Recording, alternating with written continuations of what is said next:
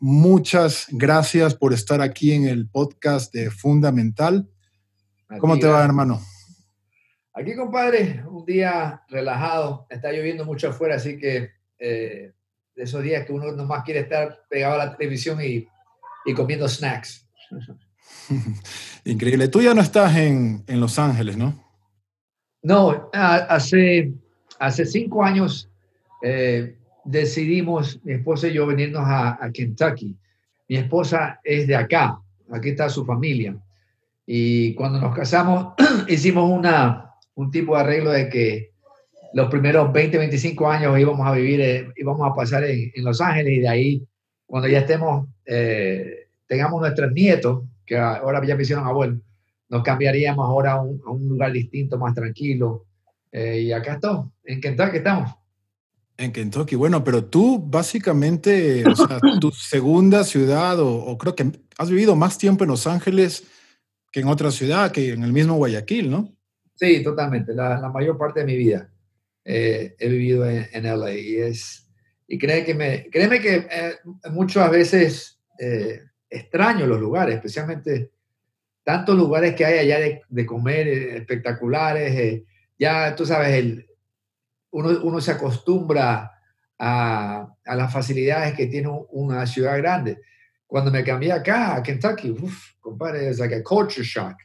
Pero yo pensé que ya como, como persona, haber trabajado por tanto tiempo allá, estar en algo, algo que, que Los Ángeles ya estaba cansado, era el tráfico tan fuerte que de un lugar a otro te toma horas. Entonces, esa parte ya, ya estaba un poco harto y, quería estar en un lugar donde más tenga paz y más, tranquilidad. Y como te digo, decidimos venirnos para acá para, y, y, ha sido increíble para mí. Aunque sigo viajando bastante, Los Ángeles, Nueva York, Miami, sabes, en la industria uno tiene que estar ahí, pero ya my base, mi base es Kentucky. ¿Cuál, ¿Cuál fue o cuáles fueron tus barrios en Los Ángeles? Viví en uh, Diamond Bar. Bueno, cuando recién, cuando recién me fui a, de, Ecuador para Los Ángeles, viví en Glendale. Oh, después, de, después de Glendale me fui para... Mi, padre, no, no, cambiamos, agarramos una casa en Diamond Bar eh, y allí me quedé siempre en Orange County. Después de Diamond Bar me cambié a... a ah, perdón, antes de Diamond Walnut, Walnut, Diamond Bar, Diamond Bar, Chino Hills. Chino Hills. Sí, por ahí. Sí, sí. O sea, tú estuviste en Orange County. Orange County. Por eso, a lo mejor por ahí nace tu, tu amor a las rubias también, ¿no?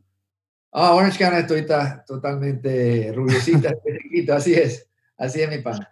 Increíble. Y, pero en Los Ángeles, Los Ángeles, en, en la ciudad de Los Ángeles pasabas, me imagino, mucho tiempo bailando, cuando empezabas, jodiendo por la calle? Los Ángeles fue mi, mi escuela. O sea, Los Ángeles fue donde aprendí eh, la competencia, el baile. Después eh, aprendí, lo, tenía que ir hasta allá para las audiciones de películas, eh, hasta en la música. O sea, uno tenía, viviendo en Orange County era unos 45 minutos a una hora dependiendo del tráfico y siempre yendo para allá. Y yo era ese muchacho que no me importaba porque yo quería hacer un impacto en, la industria como, como un joven latino y, gracias a Dios muchos de esos sueños los lo, pude lograr. Brother, yo, yo cada vez que, que analizo tu, tu, tu, carrera o lo, que, o lo que lograste, o sea, brother, tiene un impacto increíble. aparte porque en ese tiempo, cuando tú saliste o cuando grabaste tu primer disco en 1991 fue que lo grabaste, ¿no? Sí. En el 90. Bueno, en los 90, en el hip hop en ese tiempo estaban pasando cosas asombrosas, ¿no? O sea, estamos hablando que venía el, el presidente de NWA, o sea, era, era una, los 90 fue una época dorada, yo creo, para el hip hop y tú empezaste básicamente, arrancaste esa década con, con un hit increíble.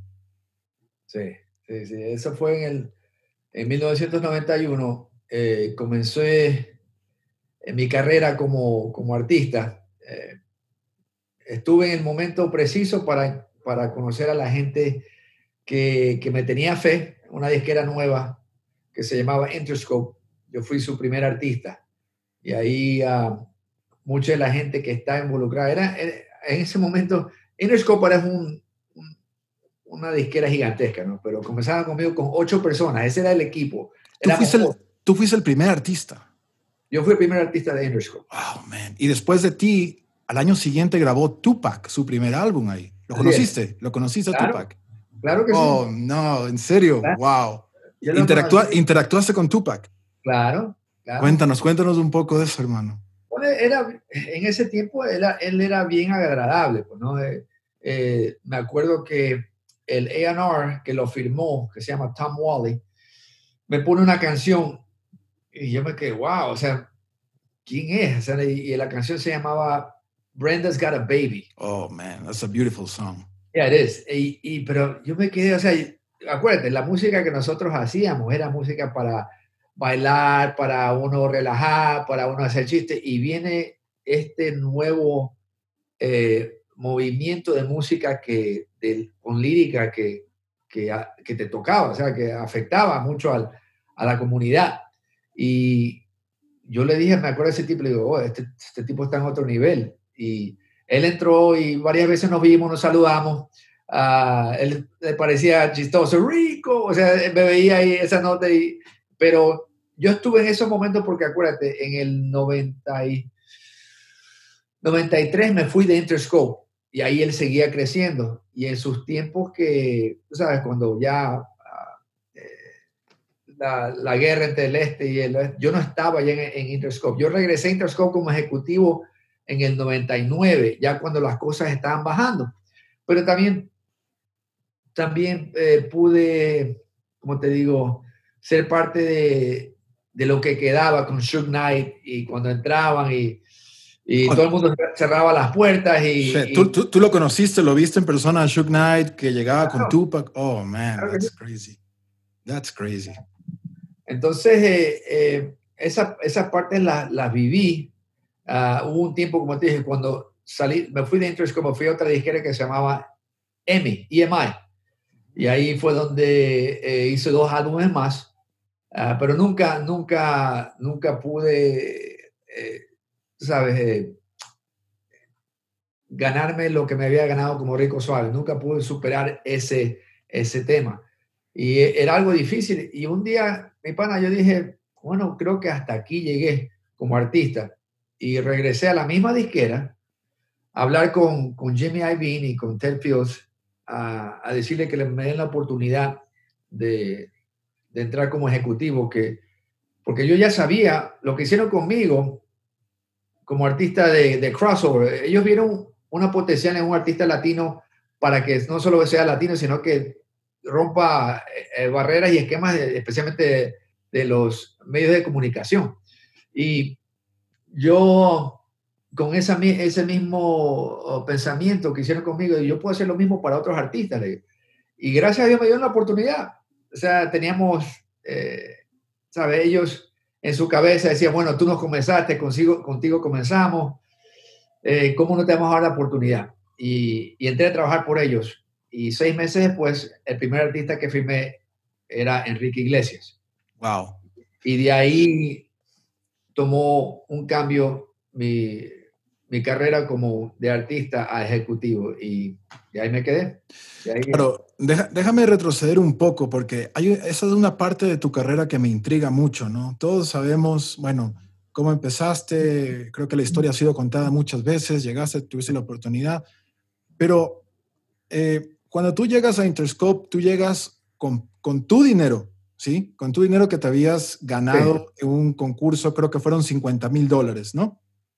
Bueno, después sí, o sea, sí, sí tenía, okay. ya no quedaba mucho, pero sí había. Te lo farreaste por ahí. Bueno, llegaste con una plata, no sabemos cuánto, no importa.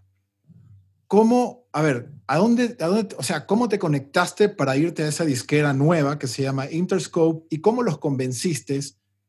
¿O llegaste ya con tu video o llegaste ya con algo que habías grabado? O sea, porque es muy, muy, es brillante lo que hiciste, ¿no? Porque Eh, y por eso creo que también tuviste la oportunidad y eres un buen ejecutivo, porque tú sabes cómo piensa un artista y todo ese camino que hay que seguir hasta llegar, ¿no?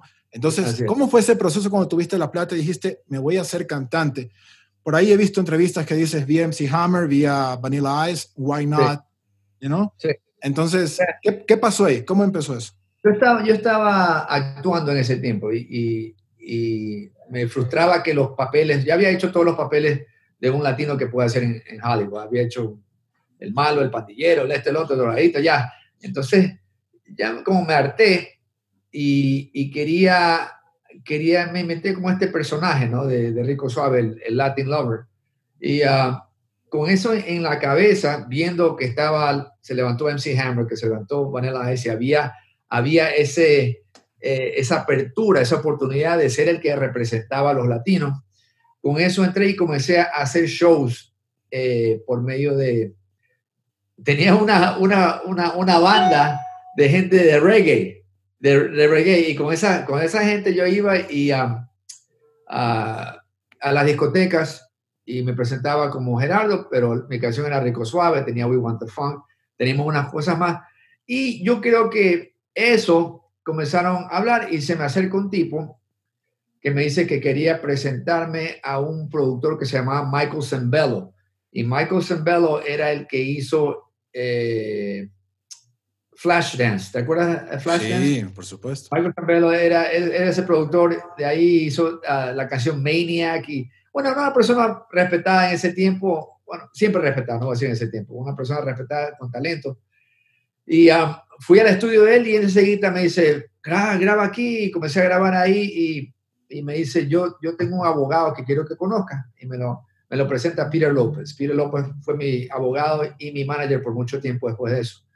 Um, Peter López entonces, un día, eh, mientras estábamos hablando de esto, yo antes de, de, haber venido donde Michael Zembello, yo había filmado una, una película en Acapulco, es eh, una película, pero de, no de las buenas. Y, y estuve allá, pero al mismo tiempo tomé ventaja de eso. Y un domingo agarré al director de la película y le dije, mira, te voy a pagar lo que estoy haciendo aquí. Quiero hacer este video, se llama Rico Suave. ¿Me puedes ayudar? Pa, pagué, pagué a los, a los, a los extras, a las chicas, y con ese dinero hice el video en español de, de Rico Suave. Una vez que ya estaba yo hablando con Michael, ya estaba, al mismo tiempo estaba cortando ese video. ¿Por qué, hiciste, por, qué hiciste ese video? porque, yo, porque yo sabía una cosa que, que uno tiene una visión como persona, ¿no? Y muchas veces explicar la visión a veces se hace difícil. Pero como tú tienes algo que se lo pones encima y le pones un video, la gente se grita, ah, entiendo. Es, esa es el, la, la, diferencia y, el, y, el, y, lo que yo tenía que hacer. Entonces, eh, mi pana, me puse las pilas, eh, lo hice, lo, lo terminé y uh, una vez ya teniendo eso ahí, lo mando, lo mandamos con Michael Zembello a MTV Latino a ver si es que pasaba algo. Oh, y ahí lo agarran ese video y le comienzan a dar rotación. Pam, pam, pam, pam. Y llega MTV al main market. Main market. Bueno, MTV en ese tiempo, MTV Latino, eh, era, eh, creo que estaba en Univision, creo. O sea, entonces llegaba a todos los latinos. Y de ahí, eh, Peter López estaba ya hablando con las disqueras. Había dos disqueras que me querían firmar. Una, una era esta nueva, que todavía no era disquera, que era de Jimmy Iovine, que se llamaba Interscope, y la otra era Island Records. y hay una independiente que no me acuerdo el nombre. Entonces, entre estas tres disqueras estamos viendo, y al momento que el video sale, Jimmy Iovine estaba en su oficina, y él lo cuenta en, su, en, un, en un documental que tiene, él estaba en su oficina, y las secretarias dicen, mira, ese muchacho latino que dice que ya era como que Dios había dicho, mira, ve, voy a poner todas las piezas listas para que tú tomes esta decisión. Entonces, cuando Jimmy vio eso, agarró, captó la visión, nos sentamos, hablamos y, y de ahí comenzamos a negociar. Y, y, eh, de ahí nació Rico Suave. Pero, pero, la canción en sí, Rico Suave, ya existía, o sea, tú la habías escrito. Te ¿tú, ¿tú, recuerdas cuándo, el momento que lo escribiste? Dime, dime que por favor tienes esa, esa memoria. Sí, compadre, era una, una noche que, que, fuimos a una discoteca y yo siempre me inspiraba ahí en la discoteca, me inspiraba, o sea, una chica o, en, en, la, en, el momento que, que, pasaban cosas, bailaba, esto aquí. Y llego una noche con un amigo mío que se llama Jerry Valdés, eh, que es todavía uno de mis mejores amigos, y, y, y, me siento y digo, ya tenía, estaba escribiendo este rap, pero no tenía un, un coro. Y le digo, oye Jerry, ¿qué otra palabra es buena? Por ejemplo, yo quiero poner rico, otra palabra que el tipo me dice, suave. Ok, pasa acá. y eso fue todo. No eh, jodas. de, ahí, nació, o sea, no era que estábamos pensando, nada, era una cosa que a, lo loco, y, yo tenía, había un, un, sample, esa canción, de una canción de una orquesta venezolana que se llamaba Daiquiri, la parte de esta, ae, ae, ae, esa parte yo le digo al productor, papi, ponme esto ahí, esto me encanta. Y ahí lo metió y eso, y ahí lo hicimos. Ahí viene mi otra pregunta con respecto a eso. O sea, tu, tu educación musical se da obviamente en Estados Unidos, digo, porque estabas al tanto de lo que estaba pasando con la música, estabas haciendo breakdance, la música que se escuchaba en el breakdance muy hermanada con el hip hop en ese momento, con el rap decidiste hacer eso, ¿qué escuchaba Gerardo en ese, en ese momento? Porque, porque digo, o sea, la gente baila Rico Suave y, y las otras canciones, pero ahí hay, hay unos samples buenísimos de, con, con, buen gusto. Entonces, ¿qué es lo que escuchaba Gerardo y cómo lo escuchabas? ¿En récords, cassettes? O sea, yo, yo escuchaba cassettes, los, los CDs vinieron después, el tiempo que ya estaba saliendo yo como artista, pero eh, acuérdate, yo era, yo era bailarín de, de, de popping.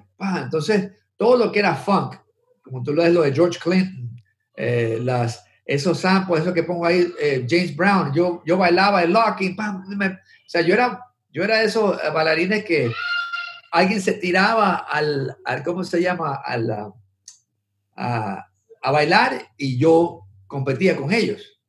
Entonces, esa, esa, mi, mi, cabeza siempre tenía la música. De música, siempre tuve desde, chiquito. Desde chiquito la música para mí fue clave. Como bailarín, it evolved, eh, como comenzó a evolucionar un poco de bailarín a la... hasta si tú te das cuenta en las películas que hice, en, uh, en Colors, eh, un día yo estaba nomás molestando y, bailando y Dennis Hopper me ve, oye, pon eso en esta escena y de ahí salió la escena donde estoy fumando pero bailando, si tú te das cuenta. Entonces, eh, después de eso, siempre quise que la música eh, tenga algo de, lo, de la cultura que yo crecí, de lo que a mí me encantaba. Entonces, lo, mío, lo mismo, lo mío siempre yo decía, es una, una combinación de Latin funk.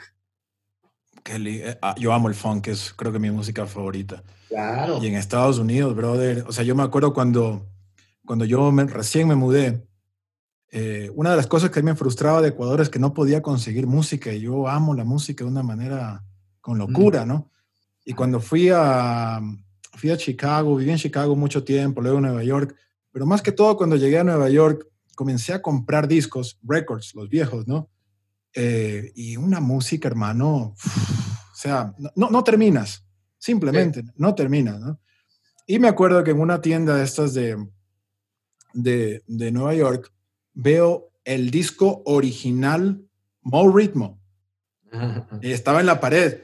Y los discos que están en la, tú sabes, los discos que están en la pared te cuestan mucho más porque son originales, la primera impresión. Mira, pagué 250 dólares por ese disco, pero me lo llevé, claro, porque era primera edición, no sé qué vaina. Eh, y no estaba abierto, estaba y, y, sigue cerrado, o sea, lo tengo ahí, lo tengo en mi pared de la, de, de la gloria. Qué bacán. Entonces, lo que te quería preguntar es, tú dijiste, me gusta esta canción de Daiquiri, el pana la puso, la amplió y chévere. Pero no es tan fácil como eso, pues. O sea, eh, ¿cómo saca los derechos de oye cómo va? Oh, eso es, compadre. Bueno, al principio, al principio, por ejemplo, esos samples, todo el mundo se ampliaba. Todo el mundo se ampliaba. Pa, pa, pa, Después me hicieron lawsuits por la canción Rico Suave. La gente de Daiquiri vino porque yo no hice y, y lo, ¿sabes? Y ya como la canción estaba afuera, tuve, si hubiera sido más, esas son las cosas que uno aprende como más inteligente, hubiera hecho las cosas anteriormente, seguro que el porcentaje hubiera sido menor y puede haber agarrado un mejor, eh, un mejor deal, ¿no? Ah, pero a la hora de la hora salió y esa canción estaba reventando, los otros saltaron, dijeron, ay, esta es parte de nuestra canción. Y bueno, llegamos a un acuerdo, pero, pero me dieron duro. Y, uh, pero con lo, de, con lo de George Clinton, como había en la disquera que yo estaba, había un tipo que se llamaba, ay señor, no me acuerdo bien. era, él, él, había trabajado con Michael, con, perdón, con Janet Jackson antes y él tenía siempre la relación con lo que era, todo lo que era urban, Y él me hizo el contacto con, con, George, hasta que lo pusimos hasta en el video. Sí, lo vi, brother. Yo cuando, la primera vez que vi eso, dije, no, ya, o sea, yo cada vez que tú hacías o tenías un logro, yo, yo me sentía como que yo era, ¿no? Decía, bien, estamos, estamos arriba y con Clinton, con George Clinton, o sea, dije, wow, we want the funk, o sea, no, hermano. Sí, Eso debe haber sido increíble para ti también, ¿no? Estar con, con él en un video. Claro, y te digo una cosa, y, lo digo con, con buena porque yo comencé a hacer esa, esos, esa, a traer los features, y después de eso, uh, todo el mundo está, comenzó a usarlo a George en muchas canciones. Pero te puedo decir que, que, yo fui creo, uno de los primeros que, que lo agarró y, y tomó ventaja de, de, ese momento. Pero para mí George era, era real, pues eso es lo que yo vivía.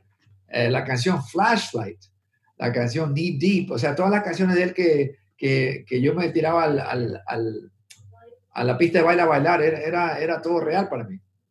En la producción de Mo Ritmo, eh, con, con, los productores, eh, ¿Tú fuiste parte de, la, de, armar todo o, fui, o los dejaste trabajar a ellos? O sea, ¿tuviste participación activa como productor también?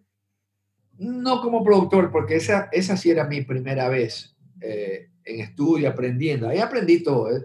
Lo lindo de, de, esta parte es que eh, para lo que ahora hago, pude, esos fueron mis primeros pasos, ¿no? Aprender de, aprender de gente que ya ya eh, eran, eran, eran profesores para mí. Entonces yo, yo siempre fui una esponja en todo lo que hacía, veía, veía. Y en ese tiempo era totalmente diferente porque grabábamos en un tape con una cosa que daba vueltas y, y, para los cortes se cortaba así y teníamos, bueno, era, era, era todo esa uh, analog, lo que es uh, claro.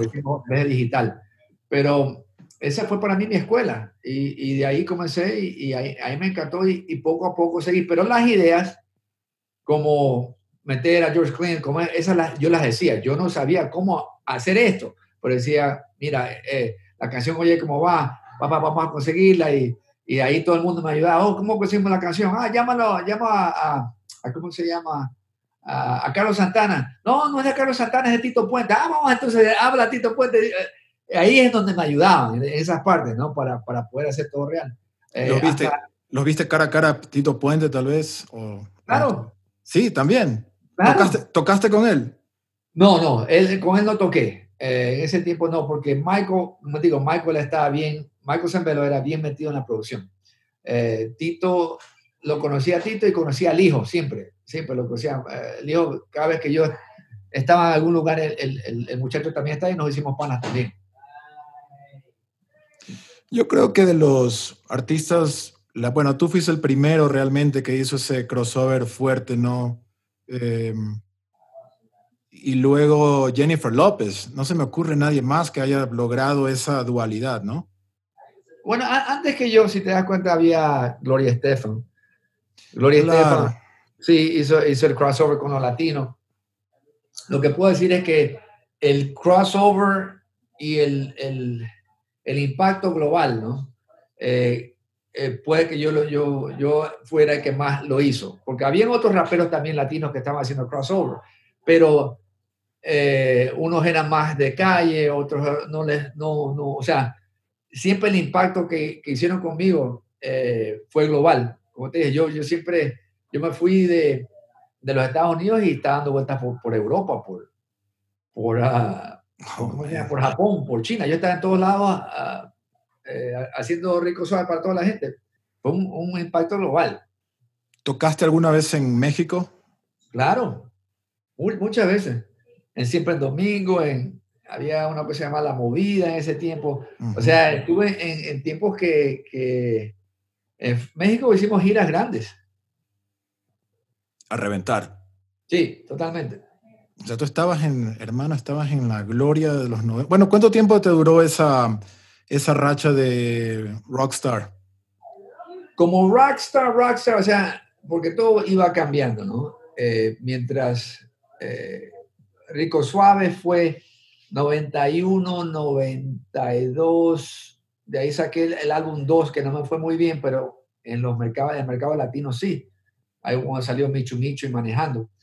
Eh, me fui otra vez a México, pero ya después de eso, cuando me fui con Emi, sale María Elisa, ya los estadios se convirtieron en más chicos. Ya no, ya no hacía estadios, ya hacía eran lugares menos, con menos gente, 3.000 personas posiblemente, hacía con otra gente. Y poco a poco es viviendo hasta que uno va, termina haciendo discotecas y, y en las discotecas esperando que ojalá se llenen porque el público, mi hermano, o sea, algo que aprendí es que el público dice, ah, esto me encanta. Y después sale uno nuevo, ah, este me encanta. Y la otra persona que estaba ahí ya como que va olvidando, olvidando, olvidando. Y, y compadre, esa, fue, esa era mi, mi pelea de que, interna, de que yo no quería soltar ese estatus que alguna vez había tenido. Y yo traté, traté, traté, mi hermano, porque bastante gente te dice, ah, Gerardo era famoso y se hizo cristiano y, y, y ya, y lo dejó todo. No, compadre, yo, yo traté de regresar, me esmeré lo más posible, no pude. Y cuando me di cuenta que ya, o sea, era hora de que Dios quería hacer otro, otra cosa conmigo, eh, seguí el paso ejecutivo. Pero, de ahí, sí. ¿Te planteaste, por ejemplo, modificar tu estilo cuando, por ejemplo, veías tú, por ejemplo, tú cuentas la, anécdota de que Tupac llega y es poesía pura el pelado, ¿no? Y luego había otro monstruo en el East Coast que es eh, Notorious B.I.G. y también, y por ahí aparece Dr. Dre solo. Y entonces dices, a ver, ¿me voy en esta ola o, o quiero ser todavía rico suave? ¿Te planteaste hacer algo así? No, porque mira, yo nunca, siempre la disquera decía, ponte esta, esta pero la gente no es tonta. El consumidor, el que escucha música, ya sabía quién era yo, de dónde venía. Yo no podía hacerme el, hardcore eh, cosa porque en ese tiempo yo escribía lo que, lo que verdaderamente me, me afectaba a mí. Me encantaba la mujer. Todas mis canciones de me encantaba ir a discoteca, fregar, estar eh, en momentos. mi música era para olvidar lo duro que los otros escribían. Real, lo que siempre dices, es not real, o sea, uno tiene que ser real a lo suyo. Y especialmente como raperos, nosotros no tenemos la voz, ¿no? Nosotros no somos cantantes, dependemos de lo que escribimos. Y yo estaba seguro que, aunque la disquera decía, cambia esto aquí, cambia esto acá, yo nunca iba a poder. Era, ya era mi tiempo, ya yo, yo había sacado lo que era y si es que ya no gustaba eso, era, se lo veía duro cambiar. Eh, y, vino esa época, acuérdate, después de, de MC Hammer, Vanilla Ice y yo, cambia totalmente a lo que era el underground, el underground rap, el, el, el, de la gente que escribía y más, más cosas más filosóficas y, mm. y, y, de lo que crecías en el barrio. Eso era lo que, lo que, lo que cambió. Entonces ya no quería la radio aportar esto, se fueron por el otro lado y ahí quedamos MC Hammer, Ice y yo por un lado. ¿Entiendes? Y yo, yo me, me, sostuve porque, gracias a Dios, la, la fanaticada latina apoyaba todavía.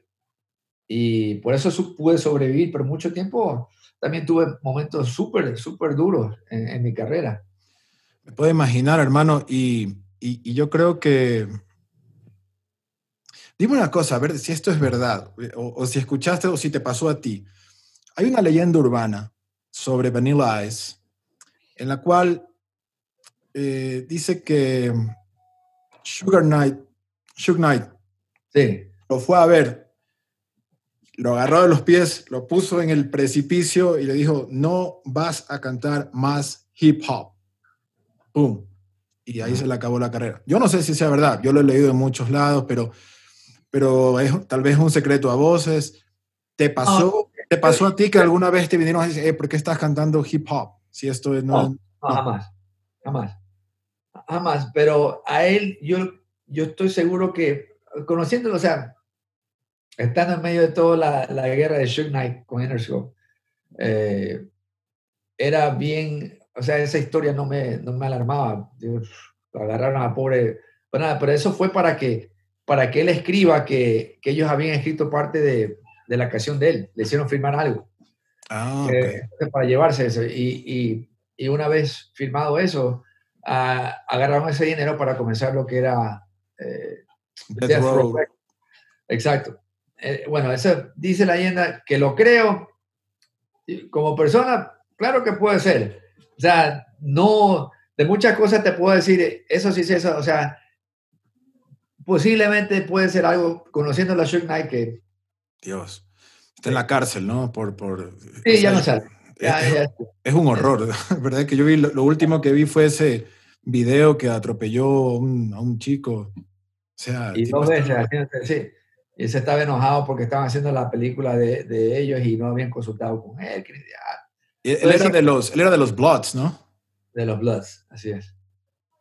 Sí. Wow. Bueno, entonces pasó toda esta, esta locura, te haces ya productor sí. y, y, empiezas, y, y, tú, y, cómo llegaste a Enrique Iglesias? Ah, con él fue, eh, ya había comenzado a trabajar en, en, Interscope y me fui para Miami para lo que es el, donde se Winter Music Conference, Conference, the Winter Music Conference, donde todos los DJs se encuentran y por una semana estás escuchando la nueva música que viene y uno se está adaptando a lo que viene. O sea, yo tenía que tener las orejas, eh, ¿sabes?, eh, al día con lo, que, con lo que estaba pasando. Y ahí me, un pana mío que se llama Raymond Castellón me dice, oye, vámonos, vámonos a vernos con Enrique. Le digo, ¿cuál Enrique? Enrique Iglesias. Y le digo, vamos, vamos a una discoteca. Y, y entramos y luego y comenzamos a hablar y veo que el tipo habla inglés. Digo, oh, no sabía. Le dije, ¿por qué no estás haciendo música en, en, inglés? Y él me dice, no, estoy pensando en eso. Entonces ahí, ahí comenzamos nuestra, nuestra amistad.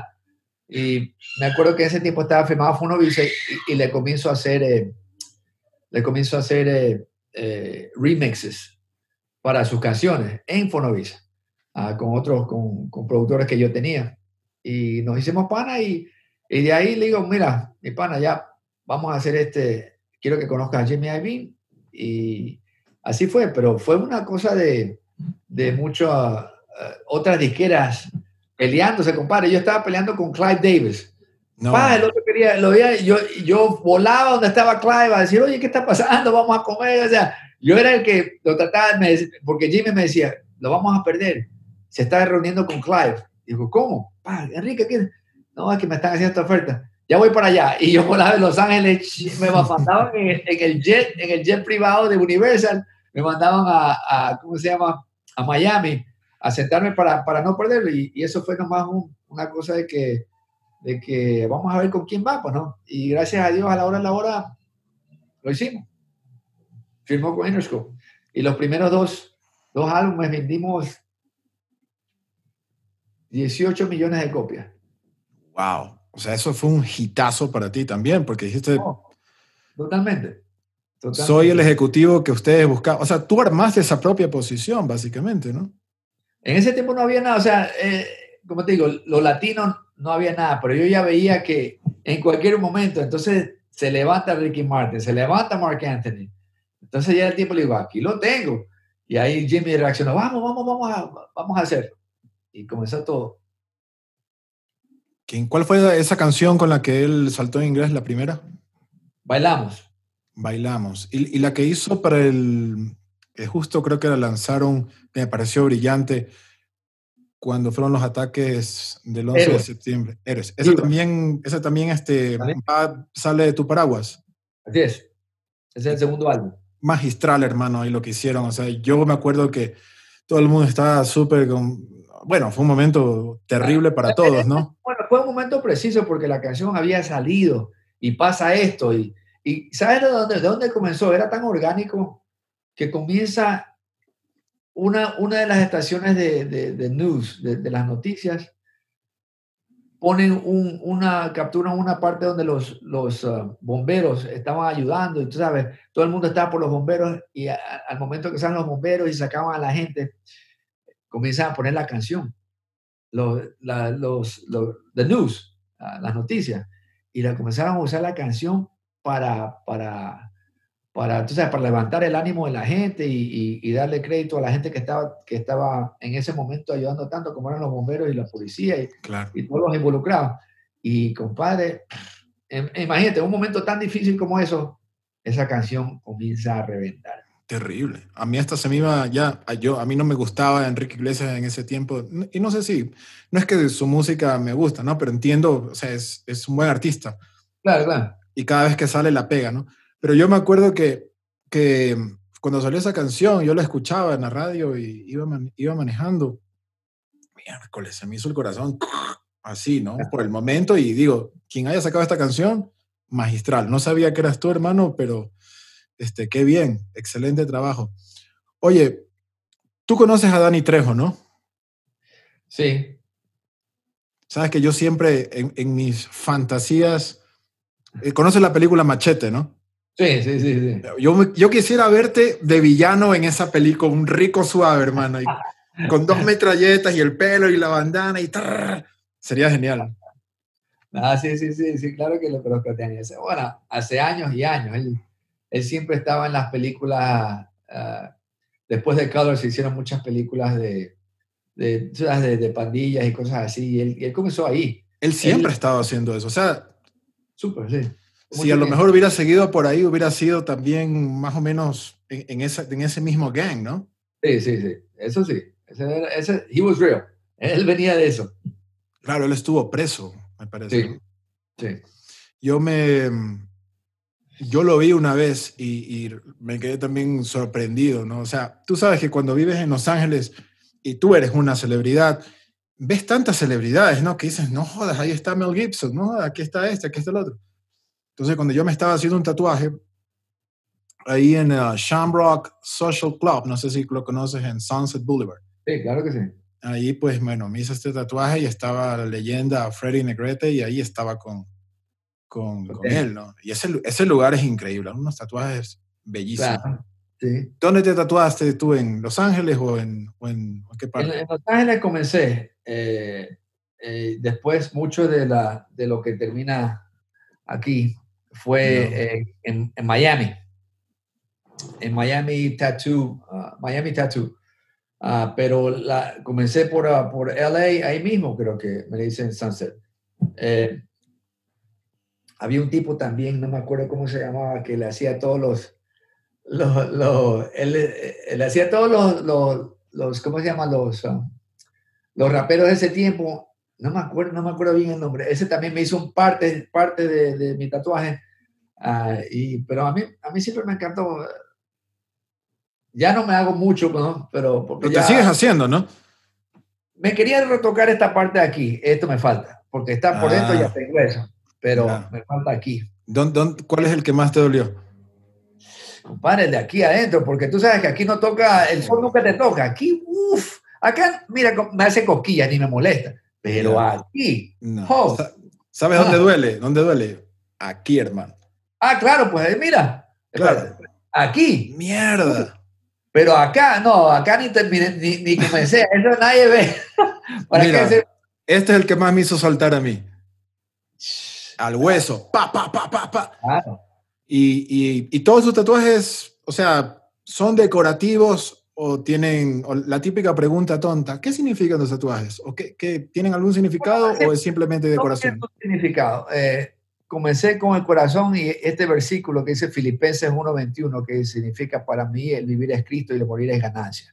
¿ya? Y después aquí arriba le, le se dice forgiven, perdonado. Ah, entonces tú te hiciste los tatuajes cuando te convertiste. no, antes de convertirme tenía este. Este aquí, porque yo siempre. Sí, ese me acuerdo. Sí, yo siempre. O sea, yo había sido cristiano antes, no al nivel, claro que estoy ahora, pero. Eh, ¿Evangélico? ¿Evangélico o cristiano? Evangélico. Evangélico, evangélico cristiano. Y, y, aquí me hace, eh, por ejemplo, y ahí seguí, aquí tú ves a Cristo en una cruz pero es en todo, en un barrio, son como edificios, ¿no?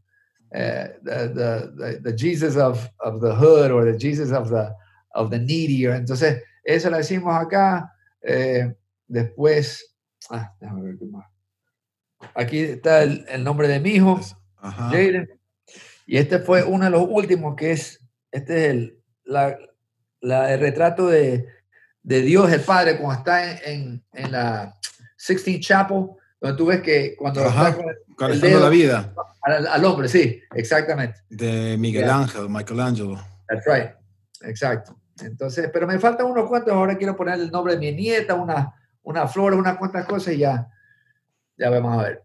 Yo es que yo, yo tampoco puedo parar de, de tatuarme y, y, me encanta, me encanta. O sea, es un...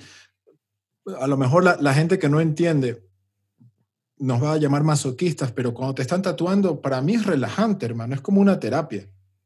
Sí, bueno, eh, dependiendo, ¿no? Tú sabes, yo creo que también tú, cuando te tatúas, no es algo que lo haces por hacerlo, o sea, siempre algo tiene su significado. ¿ah? Eh, yo ahora trato de no, porque trato de no, quiero terminarme esto, pero lo voy a hacer en el momento preciso, ¿no? Eh, ya para mí se hace un poquito difícil, solo por la razón de que eh, ahora como estoy enfrente de un púlpito, mucha gente tiene problemas con eso, ¿ya? Pero también me da la oportunidad de decirles, eso no tiene nada que ver con, con, mi, relación con Cristo. O sea, mucha gente más religiosa piensa que, que, esto aquí. Tampoco quiero ser un mal ejemplo para muchos muchachos. O sea, por eso mismo hay tantas cosas que tengo que pensar antes de hacérmelo, pero lo que yo me he hecho tiene mucho que ver con, con, con cosas que valoro. O sea, yo no lo haría si esto aquí no significa algo para mí. Y tiene, tiene que significar algo grande si lo estamos, nos estamos tatuando en nuestro, en nuestro cuerpo, ¿no? Pero eh, una vez más es, tengo que pensarlo bien y antes de hacerlo porque hay gente que... que sí. Bueno, ahora, ahora eres un pastor, entonces eso es, eso es otra, otra movida, ¿no? Así es, mi Pero Oye, te voy a decir, compadre, mi tatuaje a mí me encanta. O sea, eso y, y, es algo que, que, siempre la gente me pregunta y ahí comienzo, me da esta oportunidad para muchos de, hablarles del Señor porque, ¿y esto por qué? Ah, entonces le digo por qué por qué hice esto.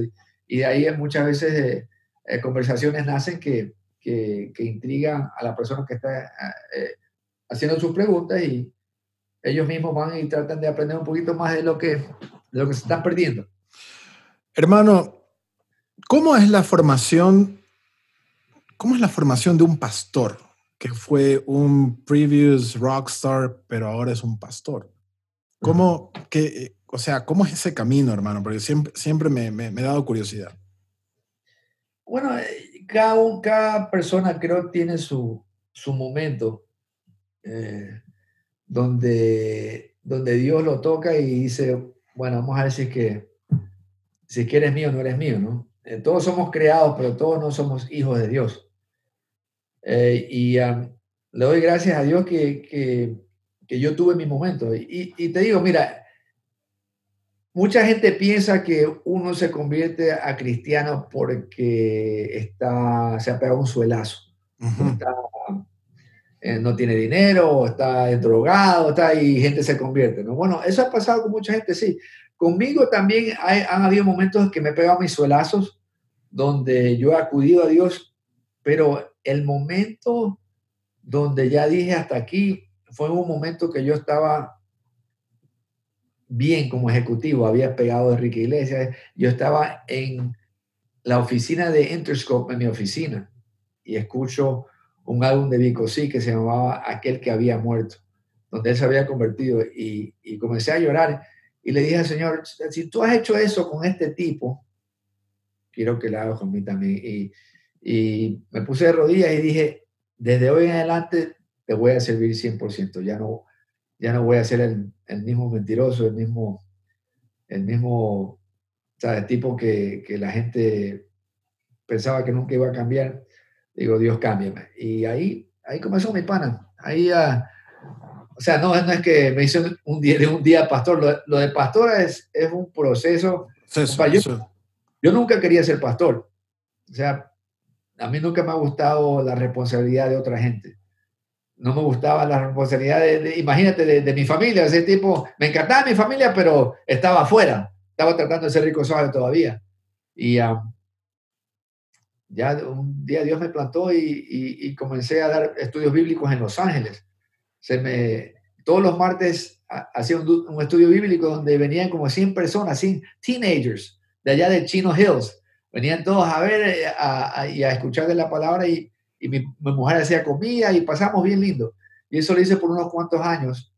Y cuando me cambié acá, me invitaron a hablar a una iglesia. Y una vez más, esto no era un planificado para nada, no era mi plan de venir acá y abrir una iglesia, jamás.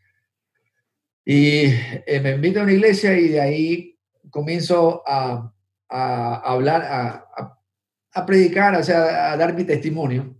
Y me invitaron a otras y, y poco a poco me hice unas cuantas amistades y comenzamos a tener estudios bíblicos en mi casa, en el garaje, hace cinco años. Y de ahí creció eso, ya no cabíamos en el garaje, fuimos al estudio de mi mujer que tiene un estudio de yoga, una vez más, no caemos en ese lugar, ah, agarro un, lugar uh, enfrente, de, en, eh, lo comencé a rentar para, para reunirnos, un lugar donde entraban 200, 250. Y una vez más crecimos hasta que mi pana agarramos un, compramos una, una, una, no, no es iglesia, no es un lugar industrial donde lo compramos y lo, lo, lo hemos convertido en, en, una iglesia eh, donde tiene, son 12 mil pies cuadrados.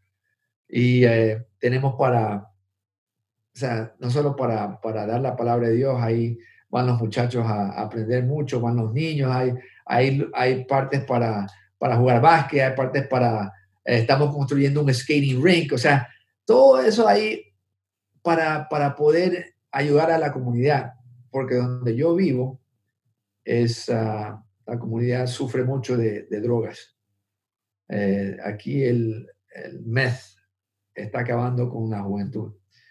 Entonces, eh, Dios me llamó para hacer esto. Ahora, en cinco años, mi pana, tenemos casi 400 y más de personas que vienen a, a la iglesia. Ahora en esto de, la, en la pandemia, nos estamos reuniendo, pero de una manera diferente, bastante streaming y bastante, nos reunimos en los carros. Ahora me voy al parking lot del mall. No. sí, sí, totalmente. Y se llena y, y, vamos allá y ponemos el, el, tipo de escenario, los micrófonos. Pero ¿quién está filmando esa vaina, hermano? Ahí está. Bueno, mi pana, gracias a Dios, en esto hay mucha gente que, que ha visto la visión, una vez más la visión. Entonces, eh, y que quieren ser parte de esto, entonces ayudan. Yo tengo bastante gente que me ayuda. Y, uh, y ha sido una gran... Sí, sí, mi hermano. Y qué chévere que estás haciendo algo que, que a ti te llena, ¿no? O sea, más, más, allá, porque hay mucha gente que yo, yo sé que trata de evitar este tema cuando te hacen entrevistas y tú de alguna forma siempre lo metes y a mí me parece eso súper admirable, brother. Es tu pasión y eso no le debe, eso, o sea, la, la gente te tiene que, tiene que aceptar eso y tiene que entender que es la nueva, que es una, no, no, es nueva, es, la, es una fase de la vida de, de Gerardo Mejía, ¿no? Así es. Em, y cuando yo te preguntaba de, de, la formación, o sea, existe, sé que existe una formación pastoral, porque digo, no cualquier persona, y creo que muchos, eh, muchas personas que han leído la Biblia se dan cuenta de que no es solamente de agarrar y leer y decir, ah, qué bien, y se acabó hay que, hay que estudiarlo, ¿no? Hay que, hay, que, hay que ver dónde se aplica y a lo mejor puede estar libre de interpretación para, para muchas personas. ¿Tú tomaste o, sigues estudiando por tu cuenta o existe algún... algún eh, estoy, debajo de una iglesia. Eh, siempre tiene que haber un, una cobertura, que decimos nosotros. Eh, nosotros comenzamos esta iglesia de la nada y comenzó a crecer y enseguida habían otros, otras iglesias que decían, ven, ser parte de nosotros, porque regularmente estar solo, o sea, hasta como iglesia, ah, yo siempre, por medio de esto, yo tenía pastores que siempre oraban por mí, ¿no? Porque si somos los que a nuestra edad, si somos los que tomamos la última decisión, mi padre, mi padre, no tenemos a alguien que acudimos para consejo, estamos fregados. Porque siempre tiene que haber alguien que conoce más, que ha vivido más que nosotros y que, y que tiene la palabra de aliento muchas veces para nosotros. Yo he tenido tres personas y esos tres me han ayudado. Entonces, al momento de aquí, uno de ellos me dice, mira, vente para acá, va a venir la, la, la ¿cómo se llama? La esposa del pastor que comenzó una iglesia que se llama Praise Chapel, que ahora son miles por el mundo, miles. Y me dice, y, eh, me dice mi pastor, dice, vente para allá, para, para, vamos a, para que seas, te vamos a licenciar. Entonces me preparé porque dicen, estudia esto, estudia el otro, estudia el otro, ¿no? Y yo estaba, hasta, compadre, yo, tú sabes, yo siempre, así mismo con la música, yo hablo de la realidad, en vez de tanto darte versículos, yo, yo te hablo de la realidad, de lo que ha pasado con lo que Dios ha hecho en mi vida, y yo soy un testimonio viviente, ¿entiendes? Y, de esa manera yo llego a mucha gente, trato de, eh, y al mismo tiempo trato de estar al tanto de lo que está pasando para, para que yo pueda ayudar a la juventud, porque si, si estoy pensando nomás en, en el conocimiento de lo que dice la palabra, pero no estoy al tanto de lo que está pasando en la cultura, nunca voy a hacer esto, nunca voy a poder penetrar para que la gente lo entienda. Entonces, eh, me, he preparado, me sigo preparando. Eh, me licenciaron hace dos años, hace tres años, perdón, en, ah, Kansas City. Fui allá. Eh, era chistoso porque yo estaba preparado para todas las preguntas, compadre. Yo estaba listo para, para que pam, pam, pam, pam, ¿no? y ah, la tipa comienza a hablar con nosotros, con, con, mi esposa y conmigo, y comenzamos a dar nuestro testimonio. En medio de eso comenzamos a llorar. Ah, ya tú sabes, o sea, uno, uno cuenta su testimonio y y se salen las lágrimas y, y, mi mujer siempre eh, es gran parte de mi testimonio, ¿no? Y, y en ese momento la, la, la, pastora, que era la que nos iba a licenciar, me dice, yo no tengo que, no, tiene, no tengo que decirle ninguna pregunta, yo sé, o sea, mi discernimiento me dice que ustedes están listos para esto. You're ready, you're ready. Yeah. Entonces ahí comenzó, eh, bueno, o sea, yo no, yo no, no me voy por un título, ¿no? Porque cualquiera de nosotros podemos pastorear, podemos ser líderes, porque Dios es el que llama al, sino que para hacerlo oficial y para que la gente siempre sepa que el pastor está debajo de alguien, estamos cubiertos por alguna razón, pase algo conmigo, que siempre hay una cobertura. increíble, qué increíble esa historia, brother. Y, y, yo sé que hay otra cosa que también me, me, me gusta mucho de ti, es que a pesar que fuiste en su momento rico, suave y estabas en el top, nunca te olvidaste de tu país. Nunca. Y, eso, y eso realmente es admirable. O sea, porque hay mucha gente que se va alineando a lo que, a lo que va saliendo, pero tú siempre estuviste presente, incluso en tus canciones, ¿no? O sea, utilizabas muchos términos guayacos, ¿no? Así es. Y, eso, y, eso es, y eso es increíble, brother.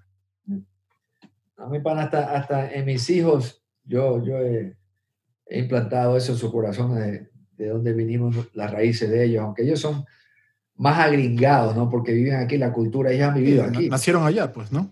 Exactamente, y, pero vamos a Ecuador y ellos, mi, mi hija Nadia, que compitió para, para Miss Estados Unidos, ella como Miss California, no sé si la viste, cuando ella estaba para competir para Miss, ella hablaba de, de Ecuador, a los ecuatorianos, o sea, eso tenía, eso lo pude, eso que mi padre me puso a mí en mi corazón, yo se lo puse a ellos también. Y así mismo, y mi hijo, mi hijo ahora quiere también ser artista, y bueno, está bien, y está viendo la cultura, cómo puede, o sea, él se está dando cuenta y lo valioso que es, es estar conectado a las raíces de uno. Y tú estás, bueno, antes de, de, esta pandemia, estabas en Ecuador, estás regresando a Ecuador constantemente, tratando de tal vez trabajar eh, con músicos eh, específicamente, a mí, te digo la verdad, o sea, yo siempre he querido que algún músico ecuatoriano salga, porque hasta de broma, mis amigos en Estados Unidos, de Colombia, de Venezuela, de todos lados, me joden. Oye, pero Ecuador qué tiene? Gerardo, rico suave, ya, es lo, lo, único. Pero entonces yo, yo quisiera más, pero ¿por, ¿por, qué tú crees que en Ecuador no pasa esto? Dos cosas, son dos. Eh, primero que, que nuestra cultura, los ecuatorianos, no nos, no nos apoyamos, no nos, no nos subimos, no, no apreciamos lo que tenemos. Hay, hay mucha gente que tiene talento, hay artistas que les tengo el ojo ahorita, ¿no? Eh, hay gente, pero al mismo tiempo uno tiene que saber con quién se mete. Eh, yo como, como ejecutivo voy a estar al lado de alguien que tiene una ética de trabajo, es más valioso para mí que alguien que piense que tiene talento, que sepa cantar bonito. Eh, hay que enseñar, hay que hay, hay que estar seguro de, para yo poder ayudar. Yo siempre les digo, me escriben, porque muchos me escriben, oye, me imagino. ¿por qué no me ayudas? Porque eh, eh, digo, mi pana, estás sacando una canción, no te puedo ayudar. Cuando ya tengas canciones, cuando tengas a tu país atrás tuyo que apoyándote, ahí podemos hablar. O sea, primero tienes que hacer el trabajo tú. Y eso yo, yo siempre los empujo, ah, no tengo los recursos. Yo tampoco tenía los recursos. Yo lo hice, ¿qué pasa? Yo trabajé, yo me fajé. Yo quiero ver que tú también te estás fajando, porque el único que no, se puede estar fajando soy yo. Quiero ver tu talento, pero al mismo tiempo que tu sacrificio como artista. Entonces eso es lo que me gusta, porque si yo me doy cuenta que alguien tiene talento, pues no tiene sacrificio, nunca va a pasar nada, porque esa persona no va a querer hacer promoción, esa persona no va a querer hacer las cosas de, levantarse desde, de, la mañana a, a superarse de alguna manera, a practicar, a, a, pulirse, o sea, si no lo tienes, o sea, yo enseguida me voy a dar cuenta, ¿ya? Esa es una. Y número dos, de que yo veo que también nosotros como país nos somos seguidores de mucho de lo que está pasando, de lo que está pasando al lado de nosotros. Sale, comenzamos a seguir a esta o el estilo que tiene esto.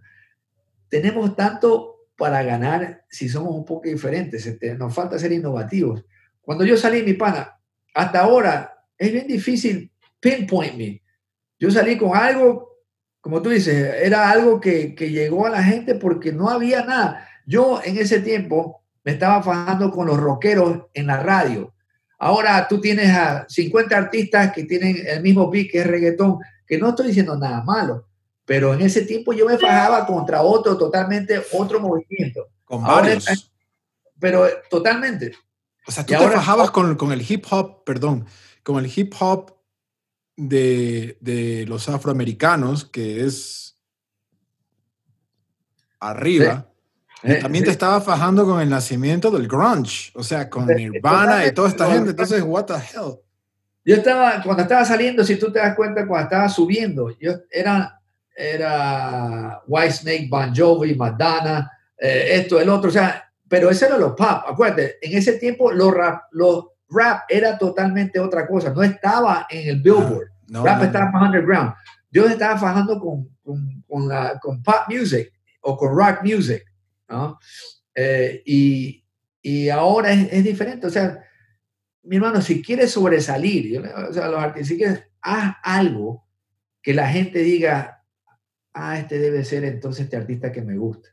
No tienen le falta identidad. ¿Entiendes? O sea, porque tú cuando escuchabas algo mío en ese tiempo, tú decías, ah, algo, ah, este tiene que ser Gerardo, ah, este, esta música, este tiene que ser, o sea, sale una, nueva canción, más o menos, eso uno, tenemos que hacernos un branding de nosotros mismos. Pero eso es jodido, pues hermano, o sea, encontrar tu, tu propio lingo, it's hard. Eh, eh, eh, no, es, no es solo eso, es, es es tratar de hacer algo que, que te saque un poquito diferente a lo, a, a lo que está pasando.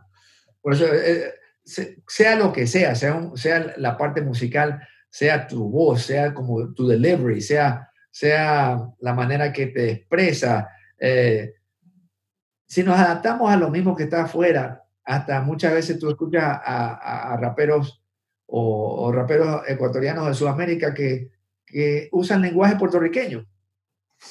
Sí, nada que ver.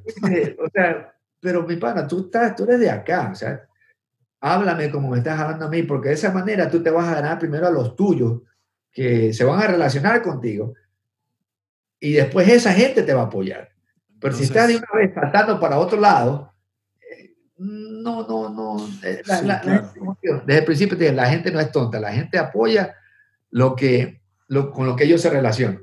la clave es la originalidad. Entonces, el trabajo, es que creo, son muchas cosas, ¿no? Eh, los gobiernos también que deberían apoyar. No es solo, una cosa, es tanta para, para, para que te vaya bien y para que resaltes y seas algo así gigantesco.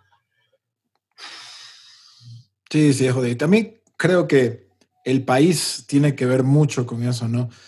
O sea, bueno, Colombia ahora es como decir la capital comercial del reggaetón. Eh, eh, tienes no sé, bueno, en Estados Unidos yo creo que también no es que es fácil, porque Estados Unidos sí es primer mundo, pero ya, pues atrás tuyo hay un montón de gente con muchísimo talento haciendo lo mismo y mejor que tú. Entonces, es un, es un trabajo de, creo que si eres artista, primero tienes que ser muy valiente para que ser artista porque no es fácil ser artista, en ninguna disciplina, ¿no? Para ser artista tienes que tener un cuero, pero grueso, grueso, porque si te afecta la crítica, no te gusta que te digan que estás mal o que ni te metas. Hay un artista, un pelado, bueno, es de origen ecuatoriano, me parece que nació en Brooklyn, que es muy interesante, no sé si lo has escuchado, se llama Helado Negro. No. Es, brother, es increíble. Yo te voy a pasar unos links. Él es de Brooklyn. Creo que una historia muy parecida a la tuya, pero no, recuerdo si él nació en Brooklyn o llegó cuando tenía 3, 4 años, pero el, el tipo la rompe y tiene un, digo, su música es más como indie y experimental, pero la rompe. O sea, yo lo vi en, lo vi en, en, Nueva York y tiene un following brutal. Ah, y hace giras y todo. Y él ha venido a tocar Ecuador. Ah, de veras, no sabía. Sí, sí, sí, sí. Es, es, chévere porque él, es de Guayaquil, o sea, su familia es de Guayaquil, o creo que es de Guayaquil, y tiene un afro y es latino y es, pero es, o sea, vas a ver, te voy a pasar la, la, la música para que la escuches. Acá, gracias. Mi hermano, bueno, no me queda más que agradecerte por haber compartido conmigo eh, eh, en este aquí, en el podcast de Fundamental con Gerardo, una leyenda viviente de la música, un orgullo ecuatoriano y orgullo latino también porque nos pusiste en el mapa mundial, mi hermano. Gracias, compadre. Gracias. Gracias por, ah, por escuchar un poco esto aquí, que yo sé que es bastante información, pero así mismo nomás quiero decirle a, a, los muchachos o a la gente que me está escuchando, compadre, así igual que lo hice yo, lo puedes hacer tú. Es así, sino que uno, uno tiene que trabajar duro, tiene que, que creer en ti mismo y si le das una oportunidad de creer a Dios, al mismo tiempo tienes al creador del universo que va a estar empujando por ti. Así que dale, sigue soñando, que aquí estamos los, estos viejos ecuatorianos como yo apoyándote. Muy bien, Gerardo. Gracias, hermano. Suerte. Bendiciones, mi hermano. Gracias.